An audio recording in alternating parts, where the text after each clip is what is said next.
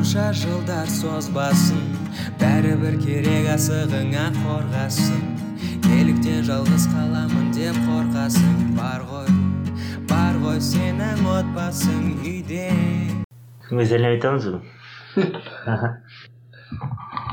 Всем тем, кто делает минет в авто здесь.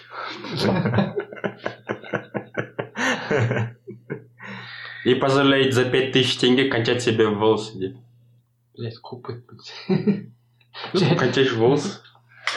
На волосы или волосы?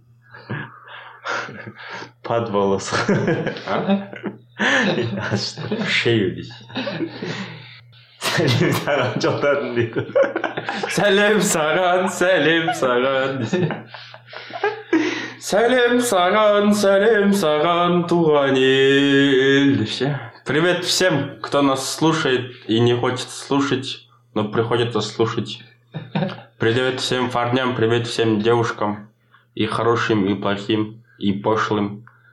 Привет всем. все все офт офт бастай берейік что говно Согласен.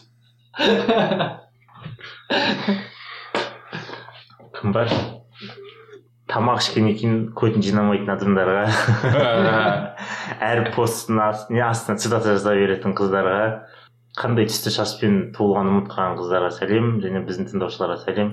А еще тем, кто этот, этих же есть, в комментариях просит под них подписаться, там лайк поставить. реклама жаза беретін хуйня Да.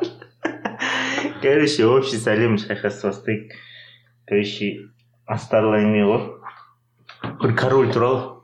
Ну как король? Соның ұрпақтары туралы. Бір король болады атын ұмытып қалдым өткенде оқығанмын Пәренже дейсіз. асхат дейтін король болады и оның біржан дейтін баласы болады біржан баха дейтін баласы болады короче асхат дейтін король болады ну хуево болады Да Давайте по-другому, пусть король будет Баха. Қойсын бопты король баха Хотак не привет братан бля, бірінші король нихуя король по идее Поэтому, поэтому самый соңғысы қотақ Тогда Буржан будет. короче баха дейтін король болады ғой ну елі хуево өмір сүреді енді жоқ е, енді басында енді бірінші құрылған ел ғой и хуево өмір сүреді да? И потом жайлап жайлап көтеріледі ғой енді. И жайлап жайлап көтеріледі нормально бола бастайды нормально бола бастайды За счет налогов, да? не налогов может казна ма? И ну соңында жақсы болады. Жақсы болады енді әлі жақсы болған жоқ нормальный дәрежеге жетті потом баласы туылады корольдің и баласы баласын баласын өсіреді короче тәрбиелейді баласы соны көріп өседі енді окружение не болып жатыр деген сияқты ше. И әкесі короче қартаяды. И баласына орынды береді ғой. Өлмей жатып береді да короче. И ба- баласы дальше короче елін дамытады нихуево дамытады и прям пиздец топ чили болады короче номер один деген сияқты ше и потом оның баласы болады ол баласының орнын біледі ол да қартаймай жатып ше баласын тәрбиелеп бүйтіп сөйтіп бірақ баласы блядь нихуя басқарамайды короче Который уже третий, ма? иә үшін- үшінші уже вообще басқарамайды короче уже жайлап ел быт бола бастайды ана король әлі тірі ғой мына бірінші корольдің баласы ше? Мгм. біржан короче тірі. Үшінші бала асхат долой болады өзі біржан тірі ғой көріп жүр оның бәрін ше? Бірақ араласа алмайды да өйткені баласы ғой король ештеңе дей алмайды. Потом бір андай қылады ну ол адам бәрі уже андай болып кеткен да короче. Похуй болып кеткен жұмыс істемейді бәрі уже жағдай бар сондай мындай деген сияқты ше. Потом сабақ беруші соларға дейді или там кім кім екенін көрейінші деп ше. Может бір нормальный адам қаншар осы елде дейді де. Потом андайларды алады өзіне сенетін короче сарбаздарды алады бұрынғы өзімен бірге андайға ше ну сөйлейді Публиковать еткендер иә бірінші андай не еді, қуғандар шешкендер. И елден не елден деп ну короче царстводан шығатын біраз жер болады. Ну андай да көпір да. Иә выход көпір короче сол жерде андай валун қойып қояды. Тас ше домалақ тас қылып ше. И ешкім кіре алмайды ешкім шыға алмайды. Ғой и жұрт король сөйтіп өзі мына жақта қарап отырады. Жұрттар келеді біреулер бля пизу шыға алмайды екен ғой деп кетіп қалады. Бес алты адам келеді жеті алты сегіз адам келеді. Короче ешкім шыға алмайды ну біреу келеді кішкене итереді да?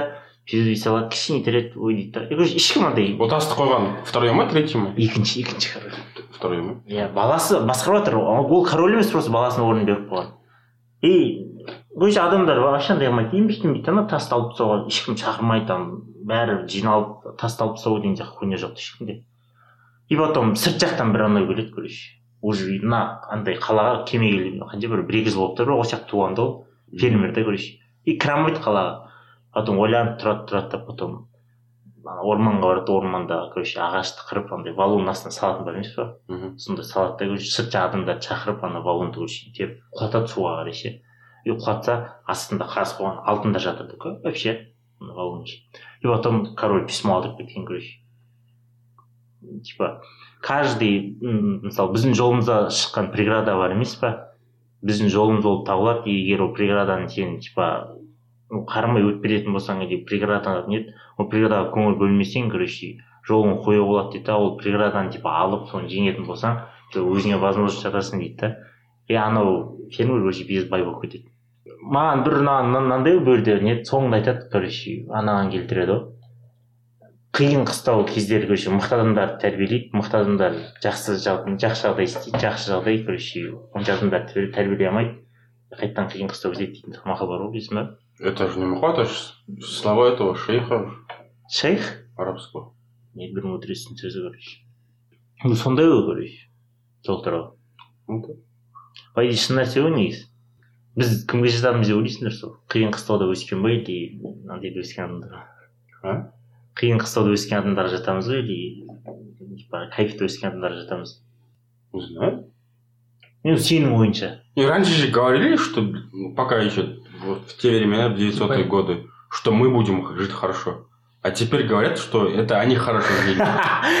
потом олар айта ма бля сендер не қойып иә не мне кажется біз андайдамыз дейтін еді границадамыз былай былай екі екі границаның ортасында тұрып мына жақты да кішкене көргенбіз ну по полностью көрмейміз бірақ кішкене хабарымыз бар мына жақтан да кішкене хабарымыз болатын сияқты егер мына жақ жақсы болатын болса ана жақ мына жақ жақсы жақ болмайтын болса онда блядь қиын қыстау кездескен Японская пословица жизнь. Когда родители трудятся, а дети наслаждаются жизнью, внуки будут просить милостыню. сол сияқты пағат ету керек пағат ету керек дегенде кеше оқыдым мен ну жұмыста болдым жұмыс істеу керек дегенде короче бір психологтың кітабын оқыдым ну кітап емес короче андай ғой Не, не саммари ғой короче кішкене кішкене аз аздан жазылған ше кітаптың мағынасы туралы деген сияқты ше ішіне жазылған туралы короче бредовая работа деген туралы кітап жазған да бредовая работа короче сондай термин істеген да ол типа әлемде короче адамның жартысы короче бредовая работада жұмыс істейді бредовая работада короче а бредовая работа дейтін ол мағынасы жоқ жұмыс короче не жұмыс істеп жатқан адам өзі айта алмайды не істеп жатқанын қандай пайда беріп жатқанын не істеп жүргенін вообще айта алмайды Ана Ванда бірінші сериясы сияқты ма? одан не бар А? одан не бар а анау Вижн, типа, со своих коллег учат, спрашивать, интересуется, а чем вообще мы тут занимаемся? И никто не отвечает, а просто тупо работает.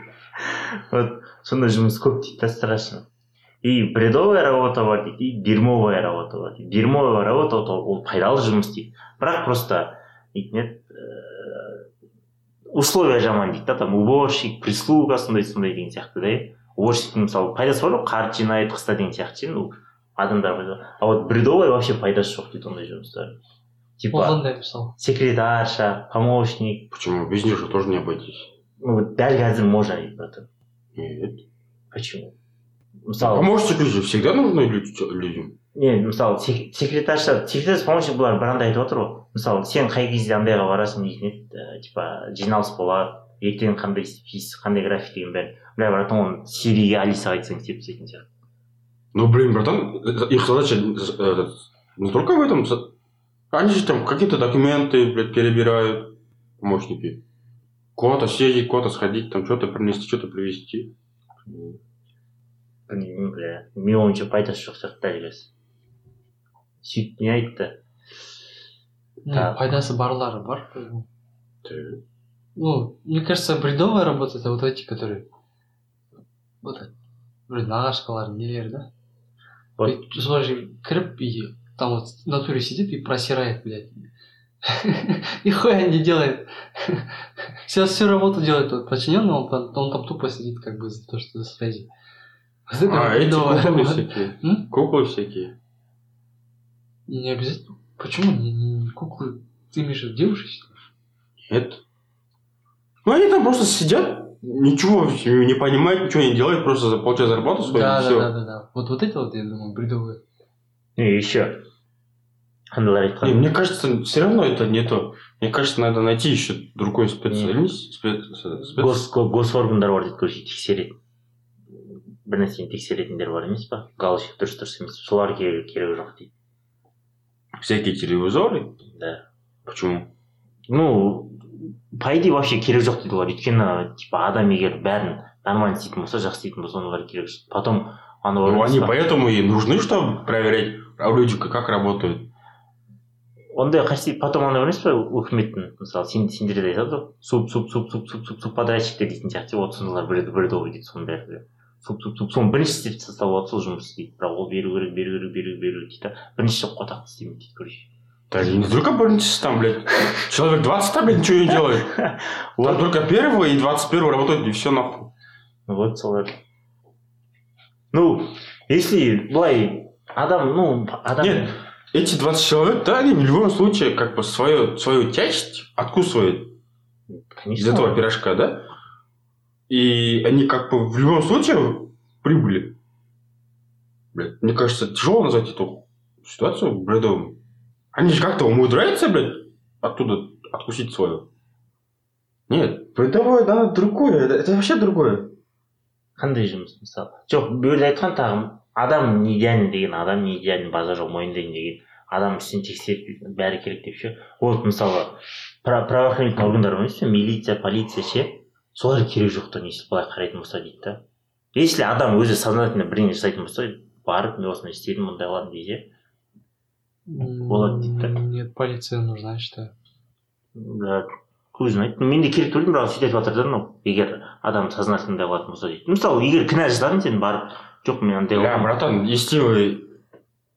Если строить такой идеальный мир, вот там найдется много таких специальностей, которые то бредовые, которые не нужны, да? А как так, блядь, мы живем в таком государстве, вообще во всем мире, мне кажется, все эти работы нужны, и помощники, и менты, и все эти.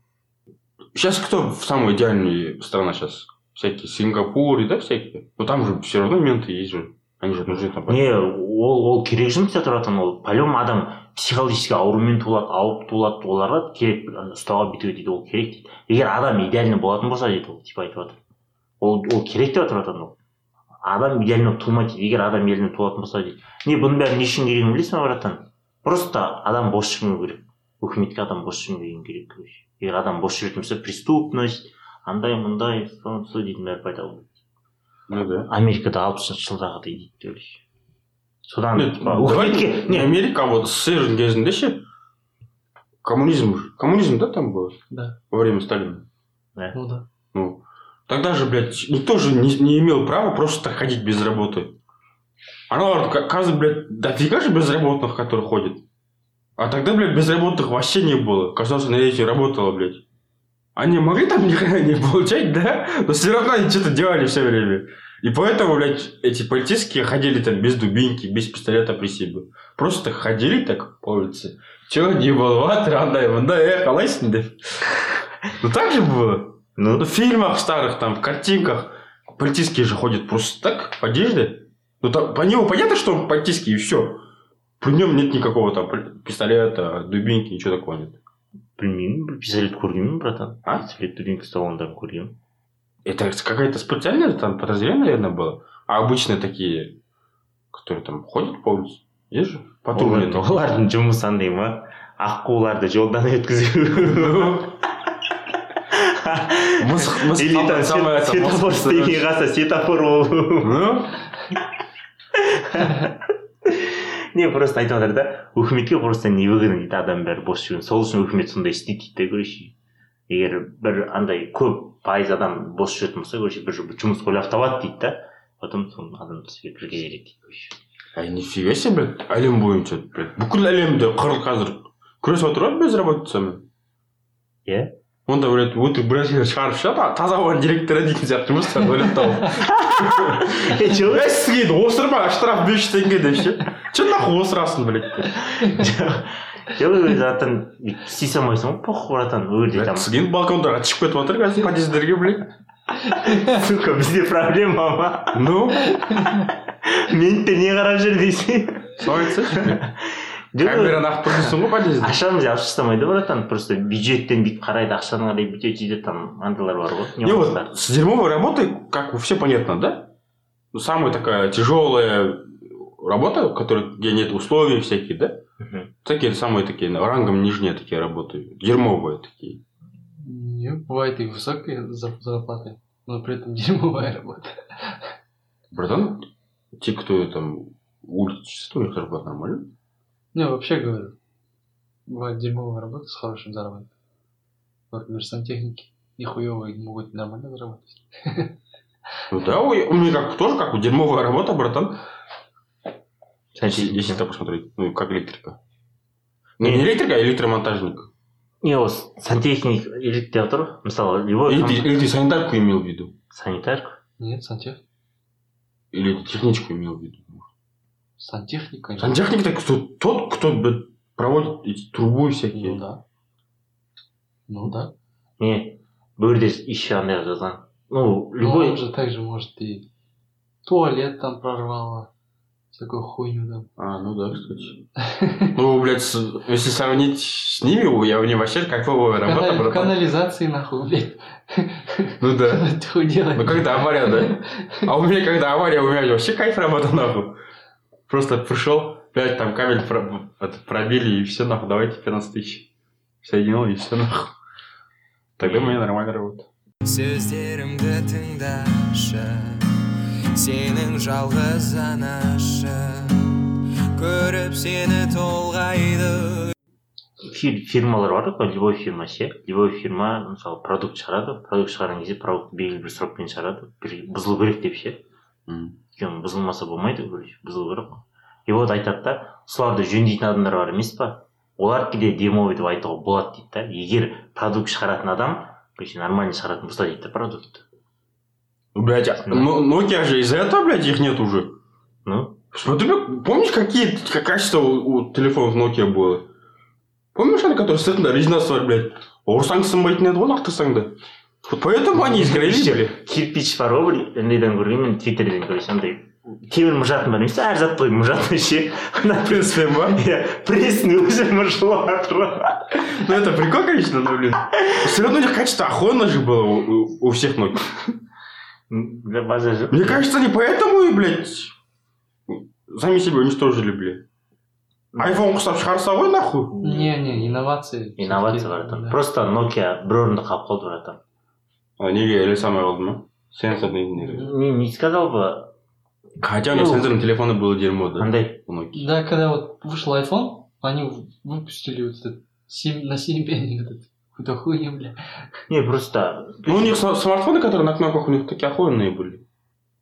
смартфон на кнопках С- семьян дейтін ба Нет, всякие эти N бірдеңе дейтіндер болды. Ну, ғой. у Е, тоқсан него бір. у него же Symbian был операционной системой. не И смартфон там был? Ну, смартфон, ну, вот хуёвый был. просто андай ғой қалай айтсам болады зона комфортқа кірген потом бля пизду ол жаңа инновация бәрі Nokia вообще Япония или финляндия Финляндия? Оны қазір Microsoft сатып алды, А? да? Оны қазір Microsoft сатып алды. я вроде точно сейчас білмеймін вроде сондай Смотри, походите. Ну так что, дерьмовая работа, понятно. А, блядь, где б- бредовая работа? У кого бредовая работа? Ведь Надо найти бредовую работу. У кого бредовая работа? сол Ну, өте мне кажется, вот половина чиновников это бредовая работа. Э, Нахуй да, они нужны. Эти, блядь, всякие министры, да, помощники, помощ- помощники какого-то министра, который Не, там не. человек 15, блядь. мен министрдің Мне кажется, орынбасары у- нахуй керегі бар деймін да Нет, ладно, да? Один зам, два зама, три зама. Э, у них же, блядь, десятки нахуй замов всяких. Зам зам по печати зам по машинам. Э, замның замы бар ғой нахуй. Олардың водительдердің водительдері бар ғой нахуй. пиздец па короче машинаға отырасың водительге айтасың водитель қалды тағы водитель бар оның алдында Ну? тағы водитель бар зайбалды отыратын сияқты соңғысы не олар типа пиарщик реклама жасайтындар бар емес па типа интернетте ше вот соларды айтып жатыр егер адамға продукт қажет болатын болса ол рекламасыз барып табуға болады деген сияқты іздеп ше өзіне қажетті продуктын ше Ну, как у них, как у этих, да? Rolls-Royce. Есть же машины, машины такие? Ага. У них же реклама вообще не делается, по идее. да олар стат Те, те, кто покупает Rolls-Royce, вообще не смотрят мою рекламу, например. роллс ройстың рекламасын көрмеппін шын айтайын интернет Ну, нигде же нет. и еще андай бар зараның рекламасы шығып қойсын ба Что за зара? киім сататын магазин зара Я білмеймін. вообще рекламасы болмаған Біздікі артем ғой. Жатыр ғой. Түрлі зара бар ғой рекламасы пакет бар емес па пакеттегі зара дейтін и все ол А. ешқандай жұлдыз ешқандай актер түспеген вообще Да? мен бля нихуя деген сөйтіп іздедім блядь жоқ қой Я как-то читал, что, блядь, Роналду за год получает больше, чем все работники этого, блядь, э, пуманың ба бірдеңесіне түседі ғой рекламасына ше ол ше найк шығар найк па сол найктағы бүкіл рабочийлардың бір жылда алатын айлығынан ананың бір жылдық алатын жаңағы несі ше за рекламу. Қайда көп қой нахуй не спортсмен бәрі отыр рекламадан ақша табады ғой тоқсан пайыз тоқсан сексен процент. Олар да реклама дейтін біздегі той сияқты бизнес қой. хули рас қой а нұрбаханның бір өлеңі бар білесің ба квн бірдеңе айтқан ше бір бәледе бір бәле акциямен суши жейді дейтін ше сөз алады ше суши бірдеңелерге то акцияға реклама жасайды ғой біздің звездалар ше бля ұмытып қалыппын бля көргенмін бірақ ұмытып қалыппын короче олар бірінші андай олар ақшасы көп туралы бірдеңе айтады да ше и кейін акциямен суши жейді деп бірдеңе деп қосып қояды фото қылып думаешь? пайдемен ойландым бля шынымен де керек емес жұмыстар бар ғой деймін де я вот не мог додуматься қандай жұмыста керек емес деп санауға болады мне кажется нет такой работы вообще да кому охота просто кому-то платить за ненужную работу бля жаңағыдай братан өкіметке қажет братан Е? И Если, ал- если- ал- даже, если- даже если были такие работы, государство уже от этих работ давно уже избавилось. не не не вот если государство болмаса только бизнес и предпринимательство или там андай қылатын болса өкіметтің өзі дамитын ше олар эффективность жаққа жүреді братан эффективность жаққа өйткені любой бизнеске любой производствоға любой фабрика эффективность керек братан өйткені эффективность біріншіден затың жақсы болады затың тез шығады ақшаны үнемдейсің а вот государствоға наоборот братан Э, ну, не болған жақсы. адам сондай типа адамдардың бәрі бос жүрмеу керек и потом қалай айтсам болады бәрі жұмыс істеу ну қазір братан бәрінде болып жатыр ғой ыыы робот қойып жатыр бәрі фабрикалар типа зачем адамдар деген сияқты вот сондай вот жайлап өйткені Э, производствоға роботтар Вот керек через лет сто, да?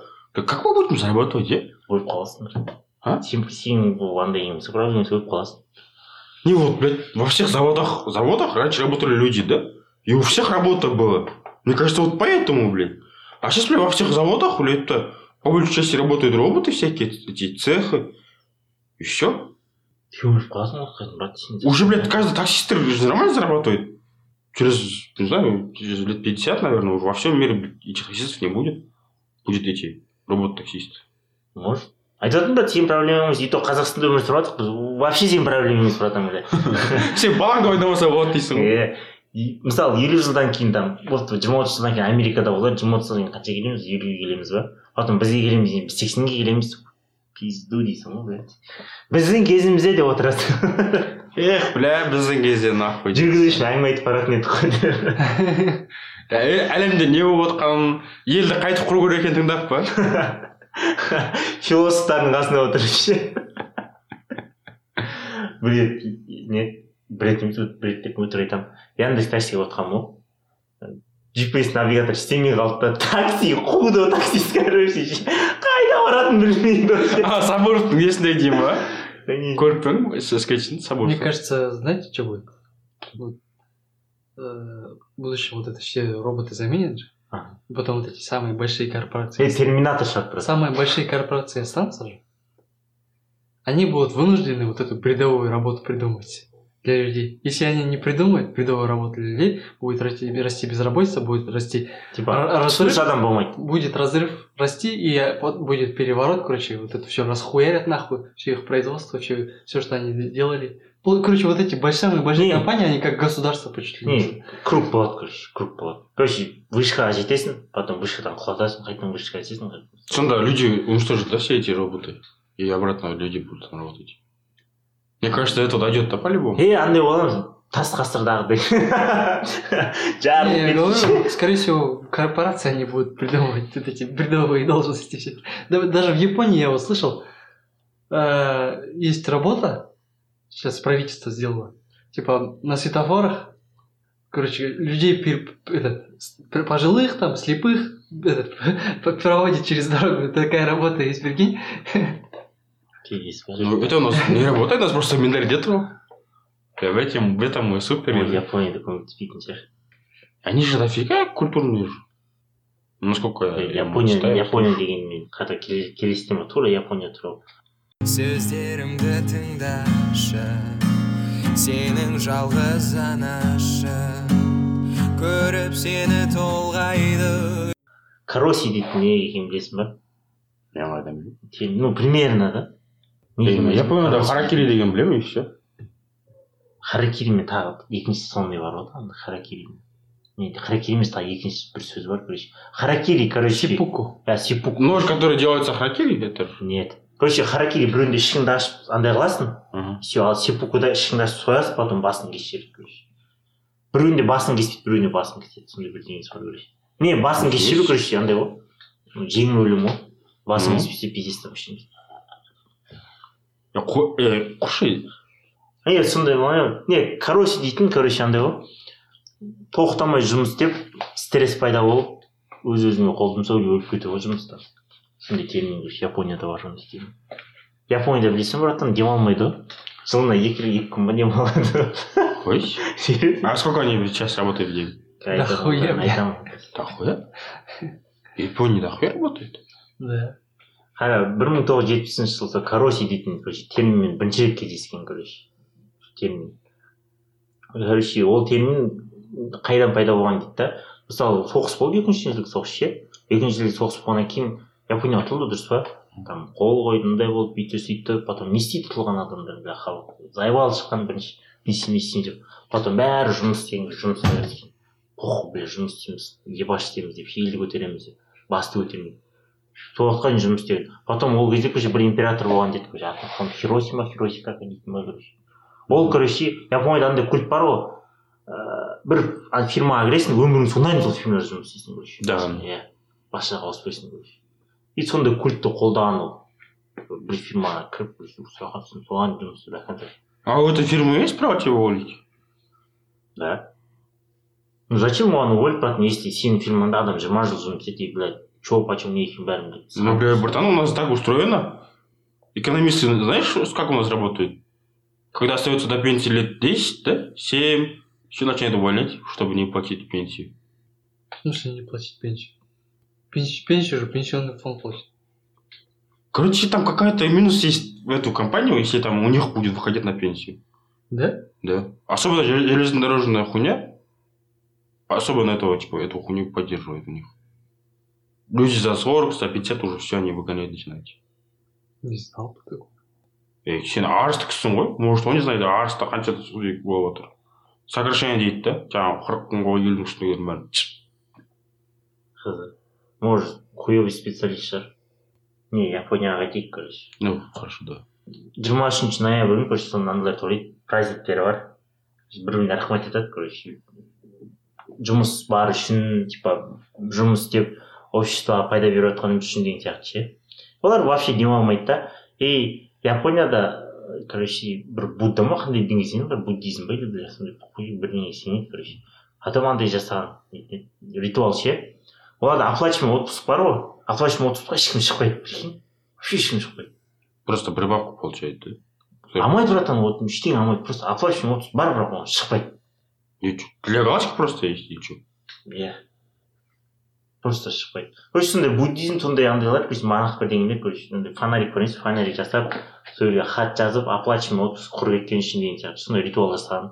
И потом сол жерде доходын бір хат жазған ғой ше біреуіне жазған жұмысымның кесірінен короче ә, майдан қызымның туған күнін декабрьге көшірген дейді. Пиздец. Бір жылға ше потом біреу досымен ұрысып қалған короче. Ә, досына айтқан бірдеңе болып қалған біздің дос достығымыз қымбат па? жұмыс жұмыс сенің жұмысың қымбат па деген короче дос ойланып тұрғанда жұмысың қымбат деген. И сондай. Ну потом не дейтін еді ә, андай алған әр пятница сайын оларда андай культ бар. Ә, не компьютерді өшіреді короче кешке жұмыста қалып кетпес үшін деген сияқты. Егер компьютер көбісі статистика бойынша компьютер қосылып тұратын болса бәрі жұмыс істей береді жұмыс істей береді оларда андай ғой если ә, сен жұмыстан ерте кететін болсаң ол типа тәрбиелі тәрбиелікке жатпайды то есть сен андай надансың ғой егер жұмыстан ерте кететін болсаң. А вот жұмысқа қалып плюс қосымша істейтін болсаң ол типа сен тәрбиелі адамсың нифига себе потом олар сонда олар ше мысалы? Вот человек рождается да? Идет в школу заканчивает школу там 17-16 да? Потом поступает в универ там заканчивает универ и все там устро- устроится на работу. в 22-23 да и все он так от своей жизни будет там пахать Мгм. только два дня в год выходные и все Иә. а сколько часов в день вообще жиырма сағат 20 жиырма жиырма үш он сегіз сағат ей жиырма үш деген слишком ғой енді серьезно бар екі күн қалып жұмыс істейтіндер бар братан братан жаңағы термин соларда ғана братан соның кезінде адамдар өледі братан короче мұрнынан ана қан ағып. помнишь бізде кішкентай кезде айтатын еді ғой ше бірдеңе істетіп қояды ғой үйде жер қаздырып па? Бля шаршап кеттім дейсің ғой. Ей жұмыстан ешкім өлмеген давай істе дейді сол кезде айту керек қой осында ей кароси деп ше. Ей кароси деп. Ей жиырма кароси бар мұнда деп. Өліп кетемін қазір деп па? Просто сабырлымын да мен деп қазір жынансам жұмыс істеп өліп кетемін.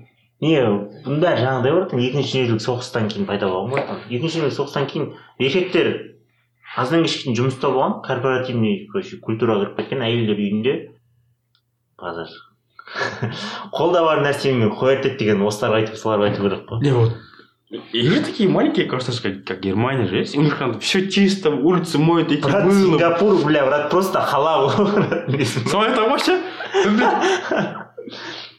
вот казахстан россия дейтін елдерде ше хуй бля ондай істейсің нахуй блядь а кішкентай қаланы конечно оп оңай ой сабынмен жуып шығу дейтін нәрселер ше көшенің бәрін жап тастау ой хуйня тірлік қой вообще хуйня ғана жер попробуй бля россия мен әшейін қазақстанның өзінде сондай тірлік істеп ше сайбаның шығып кетеді ғой бля жарты жол просто құр жібересің ба сабының жетпей сабынға банкрот болып кетесің ғой сабын түгіл қазір блядь маңғыстауда шөп банкрот болып отыр блядь малдар бәрі қырылып не вот блядь здесь появляется вопрос нахрена надо блядь так, земли такого мен де ойлаймын егер егер алмаса ойбай қытайларға бермейміз ойбай анаған бермейміз ойбай мынаған бермейміз дейді да е сізге үкімет істей алмай жатыр ей ладно өзің бар да істесейші сол жермен бірдеңке үкімет бермейді братан вот именно бля братан почему не братан қымбат қой брат қымбат вот именно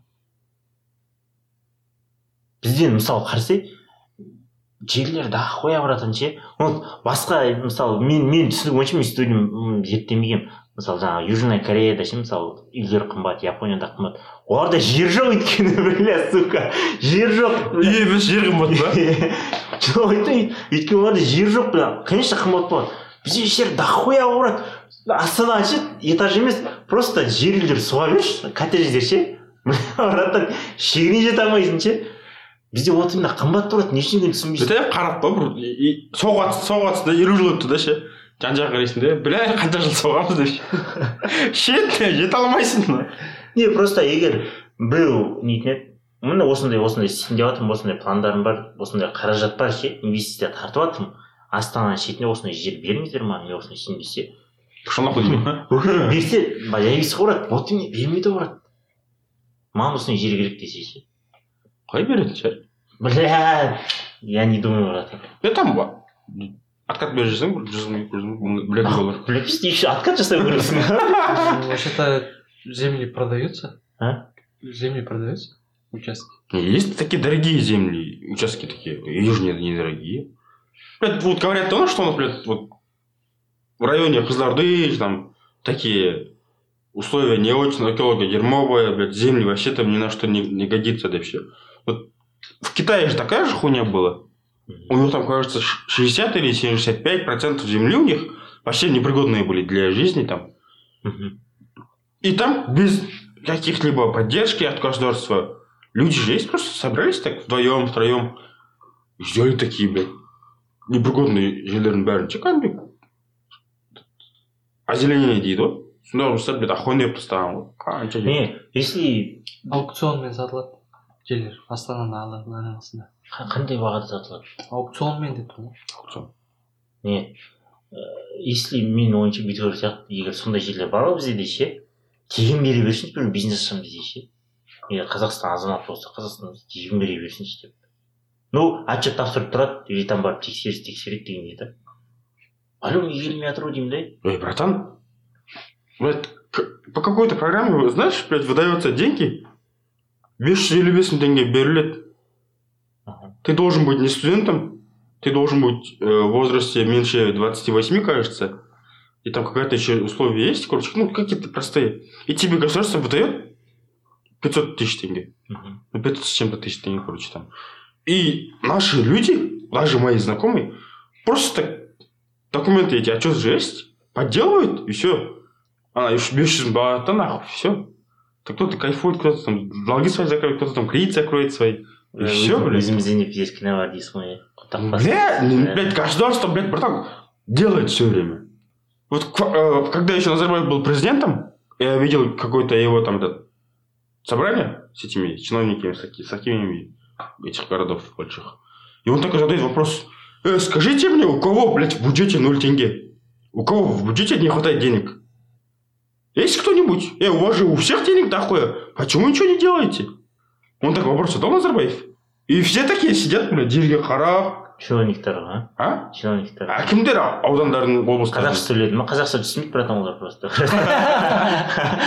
Е, назарбаев орысша сөйлейтін да ғой жиналыстарда не брат қазақша кейде қазақша сөйлейді просто қазақша түсінбейді братан олар орысша сөйлегенде орысша сұрау керек па неге английский ма ма иә Е, ай, бізде ше государствода бүйтіп если үңілсең атамекен бар емес па тоже деньги деньги дохуй выдают ну там какие-то там проценты дофига у них правда ну, ну, условия есть если ему там что-то брать то можно что-то сделать Бля, государство нам делает охрена возможности просто мы не умеем пользоваться даже если берем эти деньги вообще не в правильное русло пользуемся какую-то хуйню там делаем и все сөздерімді тыңдашы сенің жалғыз анашың көріп сені толғайды.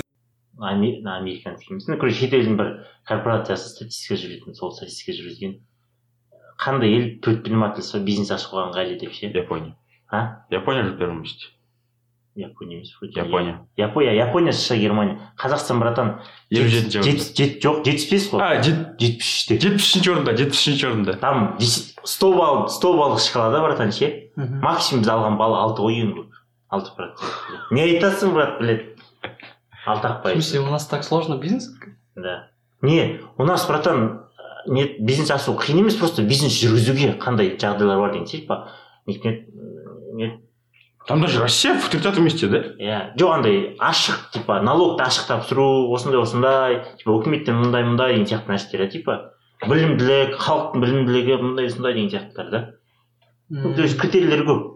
Бизнес аш- ашу емес просто бизнес жүргізу жағынан да бля мне кажется это стати- статистика хуйня. Не ана по идее в таких странах где конкуренция дофига да там же должно быть наоборот трудно же заниматься каким-то хуйней. Почему тогда у них блядь, такой уровень бізде былай ғой конкуренция дегенде ше талант мысалы егер сен талантың бар болса не қойып істейтін болсаң ше бізде шығамайды братан мысалы сенде талант болатын болса жақсы ше. Бізде қазақтарда ондай жоқ қой. Егер баланың талантын көріп тұрса не только ата ана ел көріп тұрса да братан бүйтіп көтеру деген сияқты ше а вот америка андайларда братан талантқа пиздец қарайды ол, бля.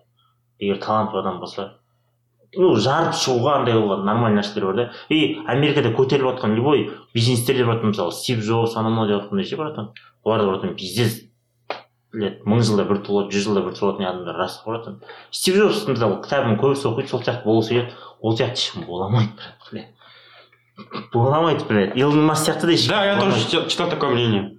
Блядь, в, в такой сфере уже родился человек. И в этой сфере вы уже ничего не добьетесь. Не, ондай сфере Ищите себя в другой сфере дейтін бар еді просто ол сияқты адам бола алмайды просто ешкім деп жатқан ғой вот и сол жаңағыдай егер талант болатын болса сен блядь жарып шығасың. Америкада сондай мен сөйтіп ойлаймын мен.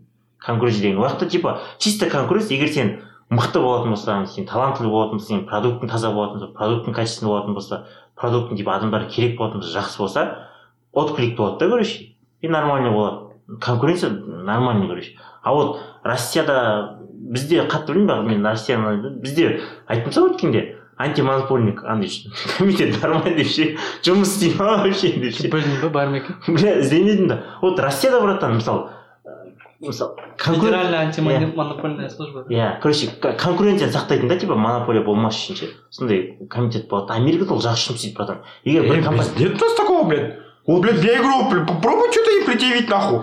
И они, блядь, сразу, блядь, через полчаса сдохнешь, нахуй. не америкада бар да мысалы амазон мысалы бірдеңелер істеді мысалы apple бірдеңелер істеді что за хуйня дейді да короче барады оларға иск береді да пәленбай миллиард ақша төлеп жібереді оларға короче. И қазір инстаграм ватсап фейсбукты үш үш жаққа бөлейін деп жатыр амазон екіге бөлейін деп жатыр ше. Өйтіп ма деп болатын деп ше короче. Олар өйткені здоровый конкуренция жүріп жатқан жоқсыңдар сендер сендер ондай құқыларың жоқ деп. А вот россияда наоборот братан. Яндекс сатып алады mail.ru сатып алады сбербанк қазір блядь көзің көрген нәрсені сатып алады. Просто атына сбер дейді да аптека сбер машина сбер продажа сбер маркет деп сізге береді бля анау федеральная антимонопольная служба неге қарап жатқан хуй знает. Конкуренция өліп жатыр да братан просто ше ну сондай братан. Ну бізде қазір ондай деп ойламаймын бізде. Бірақ бізде үкімет наоборот поддерживает? Халық банк нихуевый банк. Другие банки надо закрыть нахуй нет бізде қазір қатты ондай емес базар жоқ бізде мүмкіндік бар. Ба- ну банк жағынан қиын шығар может банк жағынан ну америкада бір жағынан сол деп жатқанмын егер сен талантыңды болатын болса жарып шығасың да. А россияда мысалы бля сен поисковик ашшы бля нихуя ше нихуя яндекстан табамайсың блядь mail.ru деген Яндекс қағып Просто Яндекс код просто сатып алады просто сатып алады все болды блядь. Сондай да может қазақстан деп өтетін шығарсың мен сөйтіп ойлаймын Я, я, я чуть не понял, бля, насчет такси, блядь. Что там случилось? Бля, какая-то хуйня происходит. С Яндексом что там? Да? Не, что, закрытие вот Яндекс там охуенный, да, в Казахстане? Ну, Монополия, да? В сфере такси, да? Телеп, Яндекс. телеп, телеп, монополия вот. Ну, чтобы убрать его, блядь, у нас же должно быть что-то свое. Может, божать тут не бірдеңе, бірдеңе. У нас что-то есть? какое-то приложение вышло Апару ма? нет апару апару давно есть но он в Усть-Каменогорске он капец популярный кстати Апару ма? да он Яндекс там вообще не котируется Ну, Индрайвер вообще кто придумал? ол да российский братан о иә россияның Си- сибирь жағы бар емес күн шықпайтын жағы сол жақтан пайда болған Я, я не катался в Индрайвере. Там есть Блаблакар. қайда Есть такая же хуйня, как Индрайвер, только называется Блаблакар. білемін ба блокадты российский братан дейді көрдің бе братан российцада андай бар қандай еді И мне, мне кажется, Индрайвер наша хуйня. а индрайвер не наш братан индрайвер біздікі емес гарантия братан индрайвер біздікі емес братан қандай еді сити мобайл дейтін сити мобайл дейтін блядь короче короче тағы қандай бар короче И россияда екі яндекс сондай короче ну қазақстан еще диди такси дейтін келді ғой Китайский ма? иә может сол екеуі қосылып бірақ егер яндекс монополия жүргізіп жатса базар жоқ егер қазақтар қазақстан ондайын дамытамыз деп жатса қолдаймын бля. Зачем россия ақша беріп? Егер ә, нетін еді жағдай төленетін ақша типа таксидің ақшалары яндекспен бірдей болатын болса базар қолдаймын вот бізде жоғары көтеріп таксисттерге аз ақша беретін болса онда бір охуе яндекс братан мынандай ғой пидорас қалаған кезінде ақшаны андай қылып жібереді көтеріп жібереді Да. білгенбіз Там какой-то час пик там. қояды Бля, самое смешное я видел, когда в Питере. Короче, Мирам был, да, праздник? Курбан айтчи. Ага. Там таксисты, блядь, процентов 80, ну, мусульмане, короче. Узбеки, киргизы, казахи, там, таджики всякие, азербайджан, а? тегін апармады Нет! Құрбан айт болды ғой. И таксистердің барлығы айтқа кетіп қалған ғой намаз оқуға ше и все в городе нет такси жұмысқа келсем ей блядь где все ваши дейді ғой құрбан айт дедің ба? И че то құрбан айт такие ол намазға кіріп шықтым болды емес қой там дальше продолжается құрбандық шаласың құран оқиды палау жасайды андай мындай. Все, короче, туысқандар Ну, короче түстен кейін ана пайда болса таксилер. Вообще такси таксидің бағасы деген блядь в 10 раз выше капец қымбат болып кетті заебись деп жүрген шығар ана адамдар орыстар ма Деп. сегодня гуляем. Сөздерімді тыңдашы сенің жалғыз анашы. Көріп сені толғайды. Не жаңағы тароси бар емес па? М. соны айта кетейік айтып тастайық соны. Ну не үшін айтып жатырмын бұл японияда болған ғой екі мың он сегізде ме екі мың он алтыда ма жиырма төрт жасар бала қайтыс болып кеткен ма сондай адамдар. Жұмыс істеген иә бля айына жүз тоғыз сағат жұмыс істеген ба бір аптасына аптасына жүз тоғыз сағаттан көп жұмыс істеген сұрап жатырмын жүз сегіз сағаттан е аптасына европада қырық ақ сағат емес жұмыста қонғанда значит брат құдай біледі біледі а бір аптада қанша сағат бар жиырма төрт жетіге өтсең қанша жүз қырық жеті төрт жетіге өтсең қанша жиырма сегіз ба жүз алпыс сегіз сағат жүз алпыс сегіз Вот, значит, он спал на работе. наверное Просыпался и хуй. ну скажем жүз тоғыз иә жүз тоғыз мынағында қанша қалып тұр алпыс тоғыз қалып тұр ма? Алпыс тоғыз жетіге бөлсең қанша? Алпыс үш мың тоғыз. Алпыс үш мың тоғыз емес пе жетіге бөлсең сегіз сағат. Нормально же выходит ты че күніне же- жеті сегіз сағат демалған. Ну, блядь, жеті сегіз сағат ты только спишь, блядь. А все остальное работа. сен короче работаешь. братан он екіде келесің да жұмысыңнан ше братан сразу ұйықтап қаласың брат сегізде тұрасың да тамақ ішпей сразу жұмысқа кетіп қаласың Сразу начинаешь хуярить. Не, когда я работал в заводе, э, блядь, бывало, когда я работал, блядь, 3-4 недели вообще. С... өмірің соңына дейін ба Нет, Не сияқты ну, ғой. 2-3 недели, короче, подряд. Когда такие, блядь, нормальные такие дни были, там я работал в день 14 часов. М. Ну, конечно, я там, блядь, умудрился, блядь, обеденное время спать, там, после 9 спать. брат екі үш апта ғой ол барыс братан бір жыл екі жыл жұмыс істеген сөйтіп Еще не сочковал, да? блять уақыт братан айтып жаңағыдай егер жұмыстан келетін болсаң братан дурной тон короче блядь жұрттардың бәрі жынсың ба не деген сияқты не бол андай мындай деген сияқты Қосыма нахуй. Да, Біреу естімесін да жұмыста екенсің ғой нахуй сен деп Блядь, как можно не работать? Нахуй. можно спать бля байғұс и то рождество кезінде қайтыс болған жиырма бесінші декабрь емес па рождество ше жиырма төрт жастағы бала короче и потом письмо алдырып кеткен как так можно жить деп ше короче. И просто возьми себе другое государство и все нахуй. не мысалы ну может брат ну бля как будто басқа государство бара салу қиын бля ол да брат бірталай тірлік қой брат жоқ айт мысалы қазір типа бәрі айтып әлі кетіп қалды сыққан не бәрі айтып жатыр ғой ше андай деп не дейтін еді ну бұрынғы жаңа екінші дүниежүзілік соғыстан келді деп жатырмын ғой екінші дүниежүзілік соғыстан келді олардың бәрі үлкен адамдар айтқан үлкен адам үлкен адамдардың тірліктері біздің аталарымыздың тірліктері деп ше? А вот қазіргі японияда қазіргі жастар да дәл сөйтіп жұмыс істейді. Вообще өзгеріс жоқ дейді. Бар бірақ аз дейді короче по любому сөйтіп жұмыс істейді дейді. По идее сондай жұмыс табу керек иә Ну нахуй, блядь. Жұмыс жоқ өл- өлмейді емес типа. Демалыс сұрауға ұялатын ше жұмыстан ерте кетуге ұялатын ше саған звондайды ше әйелің ше? Е бүгін ертерек келсейші блядь нахуй. Романтический вечер устроим андай мындай тыныш тыныш деп па эй блядь ұят қой эй стыдно же будет ты че жұрттар не ойлайды деп жұрттар мынаны күйеуі не деген ба не деп ше.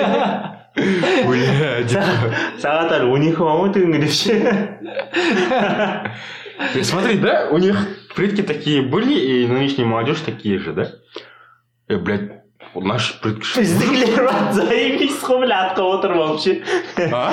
или атқа отыр біздікілер бля брат бізде демалыс қой брат Не, блядь, А, біздікі деген. ауылда ше кеппен екеу тұрады да Да ше Это не? У нас, у нас как жило, насколько я понимаю, да? По тем, что я читал, слышал, да? Короче, когда вот тепло, Все они, типа, начинают там пахать. Начинают собирать там на зиму всякие курт, мурт, жир всякие. қысқамен жазылып деп па Иә, жаңағы еттерді сүрлеп ше, дайындайды да, и қыста, блядь, біздікілер, по идее, демал, демалған ғой, иә? қыста брат деградацияға кеткен ғой у кайфушаға По идее, сондай киізден цвета музыка майда майда цветтер Жас майда светтер деп па? По идее, біздікілер сондай ондай өмір қалпын ұстанған ғой, иә? күніге бір қой кетіп қалады ма мә может ондай білмейтін енді оқымаппын ғой өмір біздікілер не особо андай болмаған деп ойлаймын мен. біздікілер даже мынандай болған ғой. Анау не бар ғой?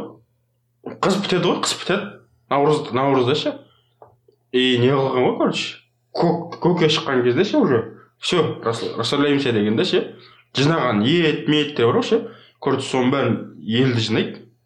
біреулер тосылып қалған сондай болады ғой. Соларға в общем таратады ас береді құран оқытады андай мындай ше в общем. Қыста аман шықтық деп. Иә бәрін тауысып тастайды да ше. Сөйтеді да олар бір ай бойы ет жемейді ғой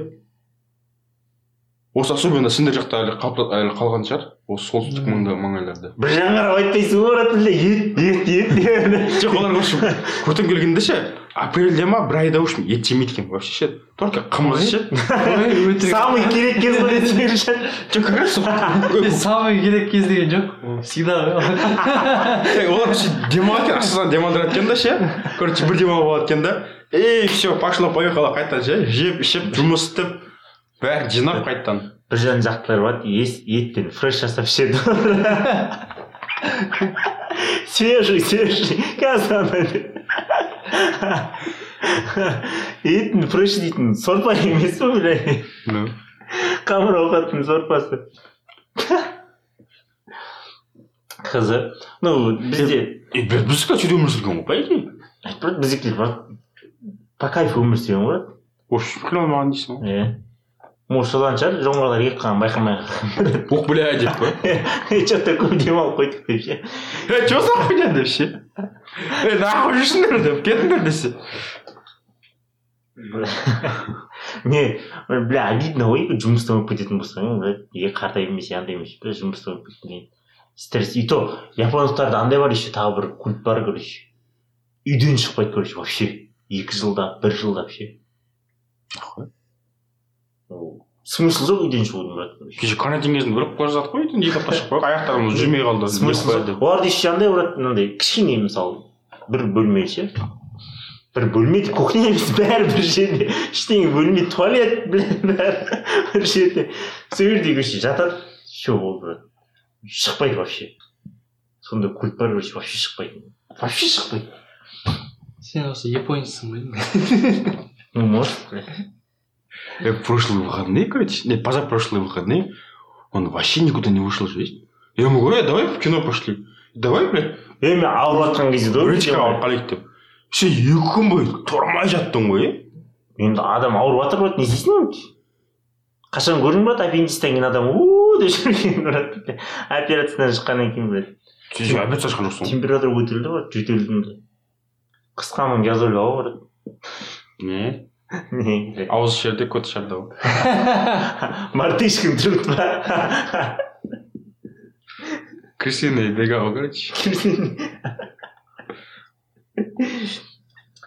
все бұны шайқасты аяқтайық Слушай, есть такой вопрос. Не, Есть люди, да, которые там работают, например, врачом, да? Бля, врачи же, ёпта, они же походят, блядь, вообще каждый день же на меня работе. Остаются на дежурство там, которые не оплачиваются, там, андай, мундай. оплачивает только нарығын дежурство оплачивает үкімет Разве? иә Ну ладно, короче, ну есть там, у них же свободного времени очень мало. Особенно у врачей же есть, М. да? Они особо там никуда не выходят. Там, блядь, каждый день спасает людей, да? У них так проходит жизнь. Мгм. Они там чего-то, может, там чего-то добивается, и все. Но большинство них там ничего не добивается, просто там каждый день, типа, крысиная бегода, да, сүру кетеді ғой. Мгм. Есть такие люди. А есть люди, которые, блядь, ни- ничего такого полезного в жизни не делали, а что-то они там подрабатывают немного, и все куда-то съебываются, там, в горы, там, в море, в другую страну, там. И вот из этих двух случаев, кто, какого вы выбрали вы? Ну, Кто как бы правильно живет? Мен мен ойымша братан сбалансированный сияқты Ну, я тоже. екеуінен Я почему все время ты крайности выбираешь, бля? Либо то, либо Да, то. бля. сбалансированный ол нихуя Надо, надо быть говном, но вот в какую сторону говном, да, надо выбрать, да? У тебя такой, да, девиз жидкое говно или черное говно или красное коричневое говно деші не конечно братан егер тупой таңдайтын болсаң қояр нет қояр ете емес у деп жүрген адам заебись қой брат Без семьи, без ничего, да просто. мә білмеймін брат біреулерге братан солын айта көрші отбасы болған бүйткен сөйткен деген сияқты ұрпақ жалғастыру өткенде айттық қой ұрпақ ұрпақ жалғастыру деген бәрі сені ұмытып қалады түбінде ұмытып қалады екен сені қанша ұрпақ жалғастырсаң жеті атаңа кірмей кетесің брат соңғы ұрпақтан. По-любому. Иә. есіңде қалмайды. Андай бір. Мен аталарым бар ғой бесінші ма там шот и балға балға дейтін ағайындар болған ғой ше. Атың сондай біреу болса енді анда санда бір есік ана кітапта көріп қалған кезде о деп. Сам прикол ұстауы мүмкін да ше еске алып ше.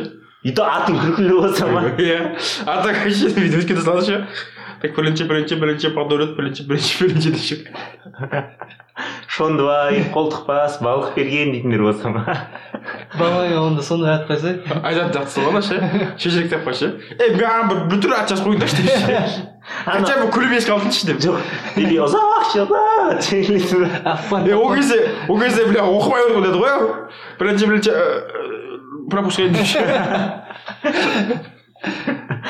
ақпан тапқан тұрар қожа деген аман есен тұрар мекен дейтін аттар бар екен ғой нах қарасайшы сен атыңда иә аман есен тұрар мекенді ше для однокашников аман для однокурсников тұрар там для соседей там мекен бля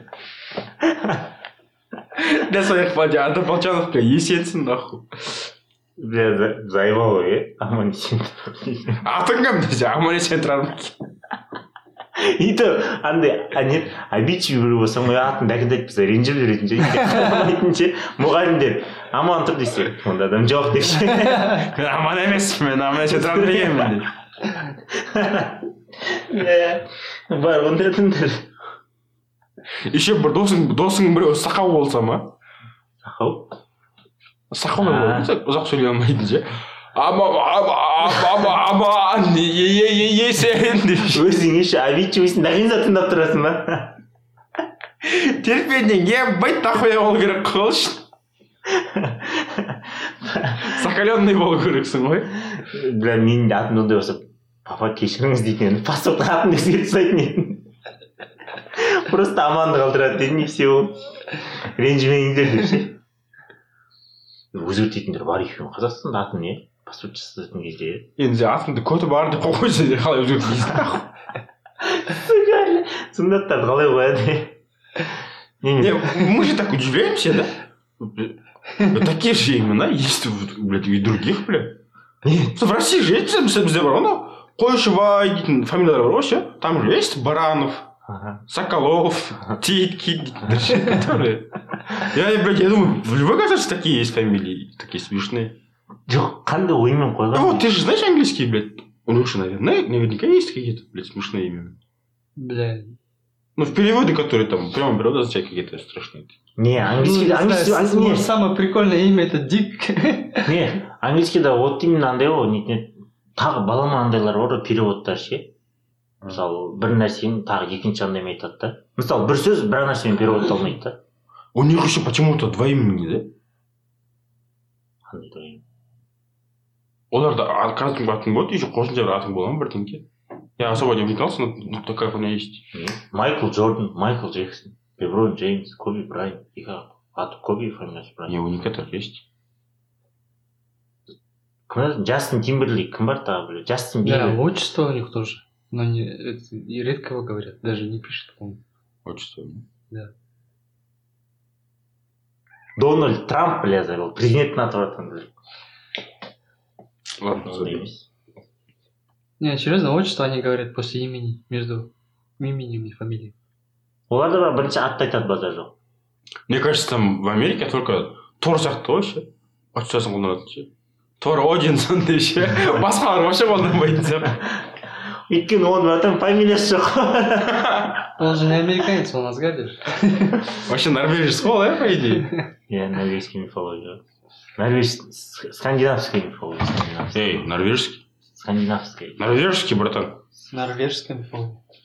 скандинавский мифология не кіреді онда вообще басқа тема ғой нет Норвежская это мифология. тор я тебе базарю норвежская хуйня не оларды общий скандинавский мифология демей ма вроде Может. и скандинавцы вообще про другие же. Норвежцы вообще другие. Насколько я понимаю. Не упомню. мировая стру- структура. Эрмунган скандинавский мифология. Ермунган ана ба- кім емес па иә жылан емес па иә локидің баласы адам кеткен дейсің тайғақ А? Не, норвежская мифология. скандинавский мифология дейсің Это одно и то же. Мы-то спорим.